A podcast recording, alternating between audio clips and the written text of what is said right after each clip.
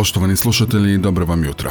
Iz ove jutarnje kronike izdvajamo. Sinoć završeni pregovori sindikata i vlade. Premijer Plenković poručio, postigli smo dogovor.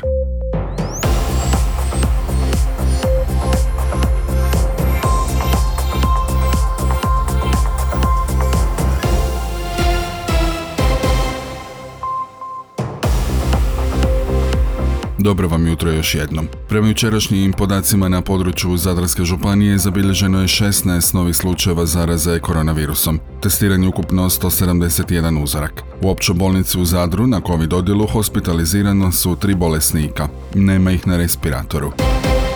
Za ove blagdane stižu dobre vijesti. U najradosnijem razdoblju godine, kada gradske ulice na mjesec dana preplavi šušur, glazba, blještavilo i dobra spiza, nakon predugo vremena uživat ćemo bez potvrda, testiranja, ograđenog prostora, ograničenog broja posjetitelja, sati do kojih se možemo zabavljati i ostalih ograničenja. Ulazak u novu godinu nikad nije bio toliko optimističan, unatoč ekonomskoj krizi, ali ostavimo ovaj faktor surove stvarnosti barem za sada po strani, vraćena nam je sloboda kretanja i uživanja u zabavnim sadržajima, što osobito raduje pred doček. Diljem zemlje on je već pomno isplaniran. Dok će Spličani zabavljati Severina, Dubrovčane Petar Grašo, Zadranima je na raspolaganju više koncerata na više gradskih punktova. Na Narodnom trgu nastupa Forum, na Kalilargi Black Coffee, a na trgu Petra Zoranića, Madre Badeša i Klapa Rišpet. Mario Palika, direktor turističke zajednice grada Zadra, zadovoljan je imenima koje su uspjeli angažirati,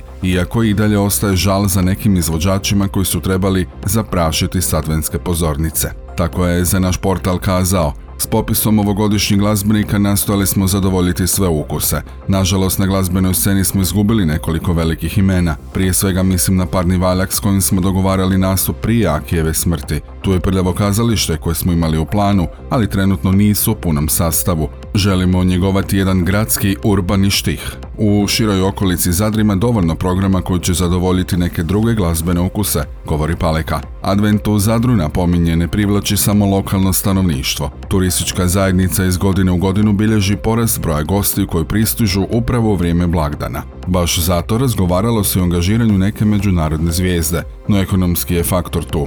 Trenutno je sve poskupjelo i naši su glazbenici podigli cijene, a kamoli ne oni izvana. Pričekat ćemo da se situacija smiri, kaže Palika uz napomenu kako ove godine na snazi nisu nikakve mjere stožera u smislu ograničavanja radnog vremena ili broja posjetitelja. Uz Dubrovnik, Ston, Trogir, Primošten, Split i Pulu na CNN-ovom vodiču za Hrvatsku našli su se i Zadar i Biograd. U opisu zašto posjetiti Zadar spominju se rušavine rimskog foruma i starih romaničkih crkvi, ali i arhitektura iz komunističkog doba. Spominje se da kako i Alfred Hitchcock, koji je za svog boravka primijetio da Zadar ima najljepši zalazak sunca koji je ikad vidio. Zadar se definira i kao baza iz koje se lako dolazi do Nina, prve kraljevske prijestolnice Hrvatske. Interesantan im je i bungee jumping s Maseničkog mosta, planinarenje u nacionalnom parku Paklenica, a posebnu pažnju posvetili su i Biogradu na moru. Za njega se spominje mogućnost iznemljivanja jahti s kojima se može otići na izlete na more, osobito na veličanstvene kornate. Premijer Andrej Plenković izjavio je sinoć nakon višesatnog pregovaračkog sastanka sa sindikatima javnih i državnih službi da je dogovoreno povećanje osnovice plaće od 6% s 1. listopada i od travnja za još 2%. Uz to dogovoreno je povećanje božićnice s 1500 na 1750 kuna, povećanje regresa s 1500 na 1750 kuna, te dara za dijete sa 600 na 754 kune. Plenković je rekao da su pregovori bili konstruktivni, sadržajni i puni međusobnog razumijevanja i poštivanja. Evo, zadovoljstvo mi je pozdraviti vas nakon upravo održanih pregovora koji su bili konstruktivni, puni e, međusobnog razumijevanja, poštovanja, e, sadržajnog dijaloga i nastojanja da se postigne kompromis između vlade i predstavnika sindikata državnih i javnih službi i mogu kazati da smo taj dogovor i postigli. Rezime današnjih razgovora je sljedeći. Dogovoreno je da se sa 1. listopada, dakle sa aktualnim mjesecom, povisi plaća za 6%, dakle osnovica, a da isto tako povećanje od 1. travnja iduće godine bude 2%. Dogovorili smo da se formalni pregovori u idućoj godini nastave kao što je to bilo i u ovoj godini u trećem tjednu rujna. Dakle, 6% 1. listopada, 2% plaća 1. travnja, dakle plaća za travanj u svibnju. Plus toga dogovorili smo podizanje e, božićnice sa 1500 kuna na 1750 kuna. Dogovorili smo, to je i to za ovaj Božić sada, dakle u 2022. Povećanje regresa sa 1500 na 1750 kuna, te dara za dijete sa postojećih 600 kuna na 754 kune. To je rezime današnjega dogovora i zahvaljujem predstavnicima svih sindikata javnih službi, svih sindikata državnih službi, kolegama koji su vodili razgovore. Mislim da je ovakav kompromis u duhu aktualnih ekonomskih okolnosti, ukupnoga nastojanja Vlade Republike Hrvatske da našim građanima osigura kvalitetan standard i da pokušamo i kroz ove mjere ublažiti kontekst ove energetske krize, prehrambene krize i naravno inflatornih pritisaka s kojima smo suočeni. Zahvaljujem svim čelnicima sindikata, njih je danas ovdje bilo jako puno, na razgovorima koji su bili konstruktivni i prije onog prvog dogovora, podsjećam, koji je bio krajem e, travnja, kada smo povećali osnovicu za 4%, sukladno dogovoru nastavili naš socijalni dijalog, to ćemo činiti i dalje. I to na način da razgovaramo i o zakonu o plaćama, da razgovaramo o uredbama koje će se donositi i da u bilo kojem trenutku vlada, kao što to čini i do sada, bude na raspolaganju predstavnicima svih sindikata, naravno posebno ovih koji su bili danas ovdje, sindikati javnih i državnih službi. Predsjednica Hrvatskog sindikata učitelja Sanja Šprem izjavila je da je nakon konstruktivnog razgovora došlo do značajnog iskoraka od prethodne ponude vlade. Svi sindikati javnih službi ići će s tom ponudom na referendumu ili među izjašnjavanje svojih članova, a neki će odraditi odluke i na svojim tijelima. Nakon ne znam koliko sati pregovaranja i konstruktivnog, konstruktivnog prvenstveno konstruktivnih razgovora e, došlo je do značajnog iskoraka od prethodne ponude Vlade Republike Hrvatske svi sindikati javnih službi izjasnili su da će s ovom ponudom ići na referendum ili među izjašnjavanje svojih članova. E, neki će odraditi možda i odluke na svojim tijelima. O rezultatima referenduma ili izjašnjavanja priopćit ćemo naravno u ponedjeljak kako bi u stvari mogli e, u slučaju prihvaćanja ponude potpisati dodatak temeljnom kolektivnom ugovoru u 16 sati i kako bi se moglo promijeniti rast osnovice od 1. listopada ove godine.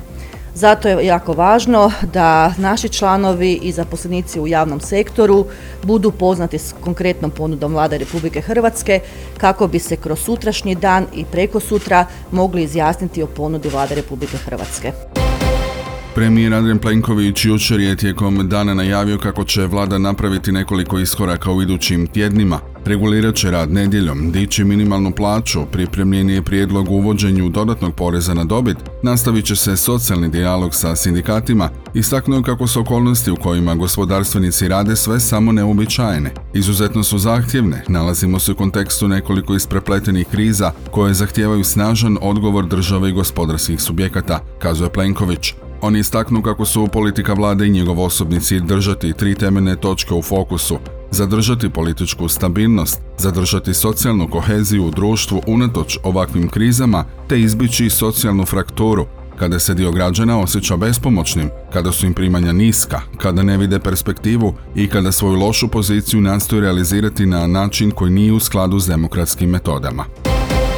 HDZ je i dalje vodeća stranka u zemlji. Ima potporu 28,4% sigurnih i vjerojatnih birača. Nema velikih promjena ni kod SDP-a. Kao i prošlog mjeseca na drugom je mjestu istraživanja s 12,7% potpore. Na trećem mjestu je Most s 8,9%, a slijedi Možemo kojeg podržava 7,9% ispitanika. Građani su i dalje dosta pesimistični, pa tako da zemlja ide u lošem smjeru misli njih 75%, da je smjer u kojem zemlja ide dobar misli 19%, dok ostalih 6% nema jasan stav. Rad vlade ne odobrava 66% birača, odobrava ga 26%, niti odobrava niti ne odobrava 8% ispitanika. Potpora predsjedniku Republike Zoranu Milanoviću je stabilna na 40%, no 55% ispitanika ne odobrava njegov rad. 5% nema jasno definiran stav. U subotu 19. studenog održat će se 39. izdanje polumaratona Nin Zadar. Riječ je o tradicionalnoj utrci u dužini od 21 km koja se održava povodom Dana grada Zadra te koja raste iz godine u godinu. Tako je od ove godine staza dobila međunarodni certifikat što znači da će rezultati biti mjerodavni i službeni. Ovim će utrka postati još atraktivnija i primamljivija brojnim atletičarima, kako rekreativcima, tako i profesionalcima, kako u zemlji, tako i izvan nje. Još je jedna novost vezana uz polumaraton Nini Zadar, a to je da se od ovog izdanja ostvareni rezultati boduju kao sastavni dio prve Hrvatske cestovne lige. Više o ovome na našem portalu.